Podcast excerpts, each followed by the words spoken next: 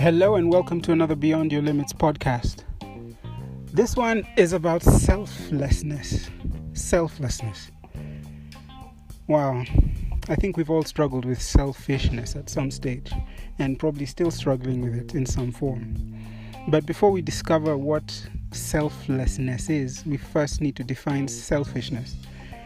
And there's so many definitions. I mean, when you look it up in the dictionary, it's um, over over over activity focused on self or on the individual, uh, wanting what you want uh, without compromise. And yes, that is actually a good definition of self selfishness. But in the Hebrew, it also goes further to explain selflessness, selfishness as overactive or consistent thought on one's past always thinking about what you've been through and what the problems you've had are, and moaning and groaning about your history. Things that you cannot change, but you're overly thinking about those things and not thinking about the future, not thinking about other people in your life right now. Uh, it could be your spouse, it could be your child. You're always thinking about what you did not have or what you need in order to deliver what you have to deliver and uh, it's a sign of immaturity in some stages. I mean, I, it, it sounds offensive, but it's a fact. If you can only think about yourself and you only think about what you need to be happy, that is selfish, and it's a sign that is that either the person is immature or they need to get over themselves and wake up to the fact that other people have gone through much worse. And not not not trying to negate the emotions that somebody is going through. If you've lost a loved one that we are i am so sorry for that. But i need to speak to you adult to adult and define selfishness.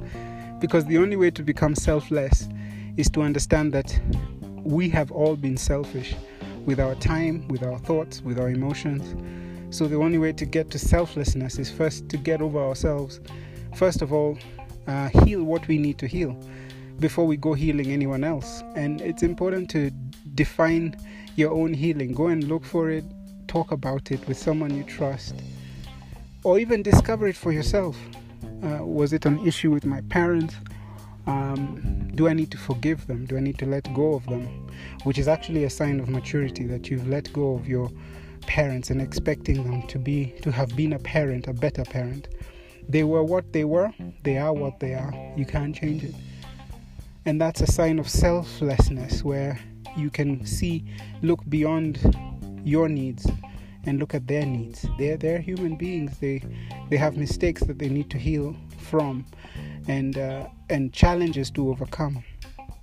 So, a sign of selflessness is the ability to overlook somebody else's uh, issues and see them as a work in progress and be willing to work with them. That's a selfless person. It takes a lot of inner strength to be selfless. And uh, well, the the last point about self selflessness is always looking to leave someone better than you found them, no matter who they are. Um, being able to listen, not just to hear what someone is saying and allow that person to speak, but at the same time to be honest with them and tell them what they need to hear. Because that's also a selfless act. It's the ability to love someone in spite of themselves and to give them the best of yourself, which means you have to really have worked on yourself. So, my prayer with you is that we overcome our selflessness, our selfishness, the, the one that we, we were born with. We were born selfish. And we need to unlearn that by first accepting where we are from, what we've gone through, and looking forward to a better life. This is Paddy wishing you a great day. Reach out to me when you can, paddy at paddymwangi.com. I'd love to hear from you and to speak with you. But my deepest wish is for you to live way beyond your limits.